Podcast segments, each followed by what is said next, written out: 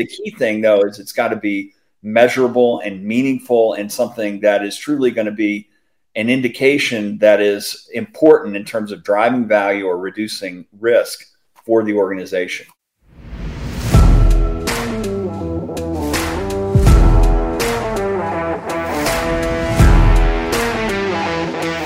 If you want to drastically improve your business, learn proven growth strategies, and generate sustained results for your organization, you've come to the right place. Welcome to the Innovation Junkies podcast.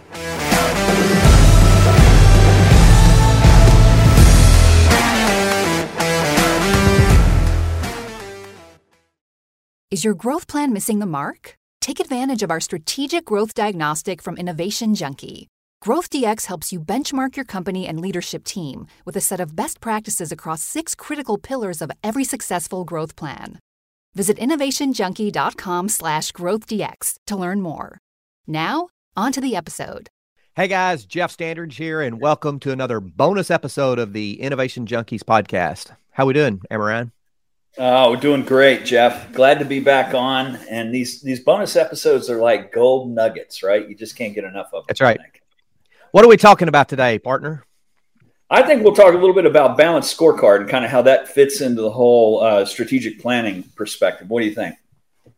I think that's great. So, so we work with our clients to do strategic growth planning, and there are there are a few things that that we find uh, are critical to actually building out a strategic growth plan.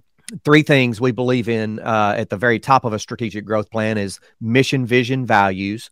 Uh, who are you? What do you do? Uh, your purpose for existence. That's your mission. Where are you going uh, and over what period of time? And how are you going to behave and treat one another on the way, called your core values. Then we talk about your long term targets, uh, the things that have to happen and or occur or be accomplished over the same period of time as your vision uh, in order to make that vision become a reality. And then your short term goals. What do you need to do in the next 12 months? But we also talk about that which gets measured gets done and so this balanced scorecard kind of fits in the area of what we call key performance indicators. So, so Jeff, give our listeners kind of your perspective on how to go about crafting those key performance indicators. Yeah, key performance indicators. So, so the whole idea is if you have short-term goals or your long-term objectives, you want to have a way of measuring progress against those objectives, and that's where having a good set of key performance indicators is really important. So, the balanced scorecard methodology actually came out of a, a book called The Balanced Scorecard that came from the 1980s, written by Kaplan and Norton. You can still find it. It's a classic. And they've also mm-hmm. got a pretty decent site called uh, balancedscorecard.org. But in there, they talk about four key pillars. The first one is financial or financial stewardship. The second one is customer, the customer focus, customer and stakeholder focus. The third is internal processes, making sure that you've got measures around internal processes. And the fourth could be viewed as talent development or organizational capacity.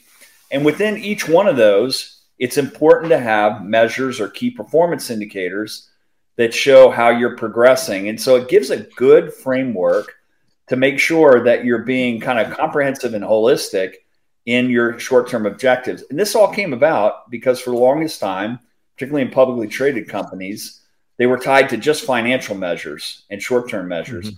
And people began to realize you need a more holistic view to make sure that you've got a healthy organization.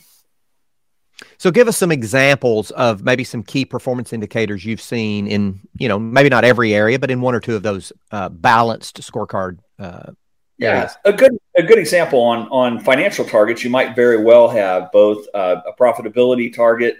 You might have a top line revenue growth target. You might have margins uh, targets. Those are, are typical sort of financial uh, KPIs, mm-hmm. key performance indicators that you have. You might also have uh, things around hurdle rate uh, or around uh, capital sources. It's just something that you can measure that shows that you're making progress. And, and it's important that these KPIs, even if they're a top level organization, are also rolled down to the lower levels so that you've got accountability and traceability. So, so another good customer facing category for KPI would be a net promoter score. And NPS or net promoter score gives an indication as to whether or not a customer, after they've had an experience with you, would recommend you to another another company. A really good indication that you're you're having good customer experience and good customer engagement. Some some other examples, if you look at internal process, might be efficiency measures. So have we reduced the cycle time on production? Have we uh, have we improved the a yield of a particular manufacturing process? And then as you look at talent development, you might have uh, measures in there about whether or not you've got a performance enhancement program uh, for employees, whether or not they're able to get to professional training or education a certain number of times a year. The key thing, though, is it's got to be measurable and meaningful and something that is truly going to be an indication that is important in terms of driving value or reducing risk for the organization.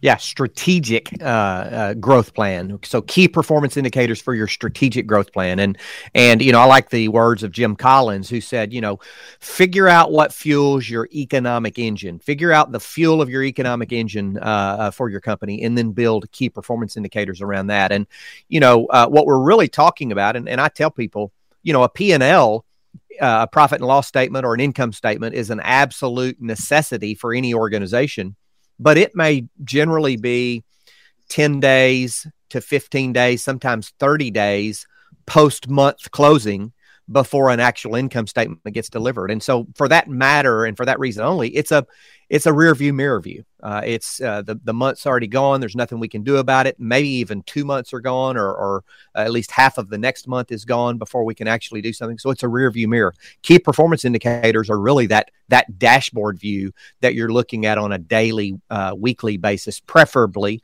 maybe up to monthly, but most of them should be on that daily, weekly uh, basis.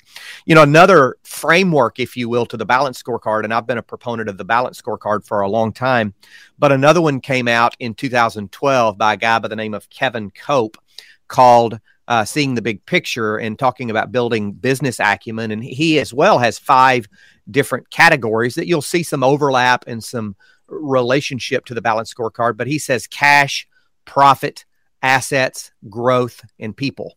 Cash, profit, assets, growth, and people. So, uh, things that you might be looking at on a on a weekly basis uh, in the cash area uh, you know, what's your cash position? Uh, how much cash do you have? across all of your different accounts, uh, uh, you know, uh, that you could things that you could turn to cash very, very quickly uh, in order to meet your obligations as an organization. Cash flow. How much cash are you generating for a given point in time? How much cash did you generate this week? How much cash did you generate the following week? How much cash did you generate for the month? And then on profit, particularly in larger organizations where cash and profit are, are, are considerably different because of non cash expenses and accrual based accounting and what have you, looking at uh, what are your gross margins? Uh, you know, in other words, what does it cost to produce uh, your product or service? And then what are your net uh, margins or your net income? Uh, basically looking at uh, at the end of the day, once all of the expenses have been covered, uh, what are you producing from a net profit perspective? Assets, uh, what are the assets that you have? Uh, what's the liquidity of those assets? What's the strength of those assets? And how are you leveraging those assets to produce value, as Jeff said, refer- referring to the va- balance scorecard, to produce value for your customers? Growth, you know, there are a lot of vanity measures out there in terms of growth, like how many locations do we have? How many customers do we have? How many uh, uh, employees do we have? Because that makes us feel good that we're growing and we've gone from two dozen to five dozen to to to uh, a uh, hundred cu- customers or employees. But the only real measures of growth are how much are we growing the top line, which is sales or revenue, and how much are we growing the bottom line, which is net income or net profit or net margin. So uh, those are your really only two fundamental uh, uh, growth uh, measures to get beyond just the vanity measures. And then finally, people. Uh, people measures relate to customers and they relate to employees. Uh, we just finished a fantastic podcast with Stacy Sherman talking about uh, customer experience. And so perhaps there are some measures there about customer retention, uh, maybe about the level of effort required to do business with our uh, with our customers or that they have to do do business with us rather uh, the net promoter score that that you just talked about jeff uh, but then also we start thinking about uh, growth, uh, or I'm sorry, people measures for for the employee aspect of our company, like uh, Net Promoter Score uh, internally. How, how how willing would you be to refer someone to work for this company? Uh, retention rates. Uh, how how much are we retaining our employees, or how much is our, our turnover of employees?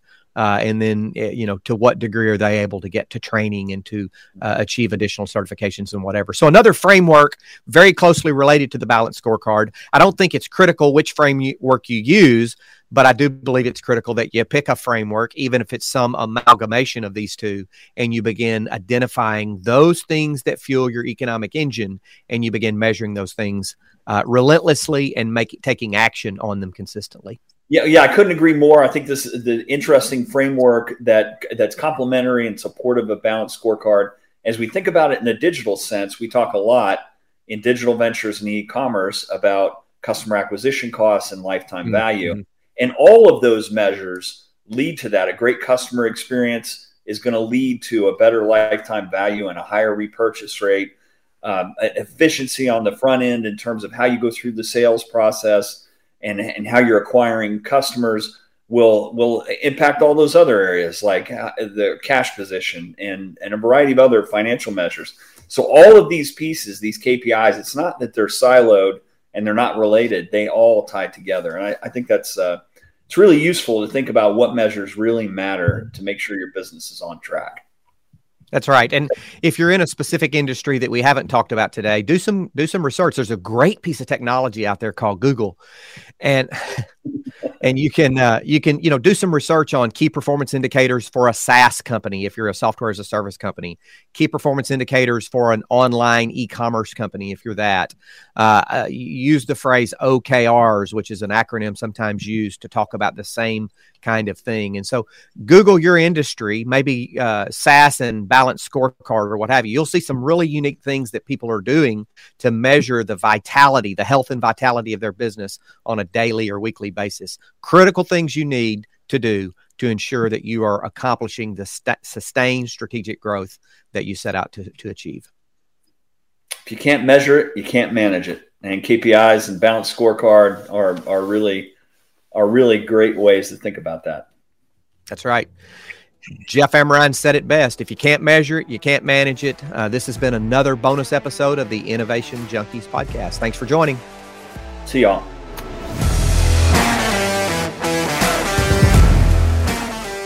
Feedback from listeners like you helps us create outstanding content.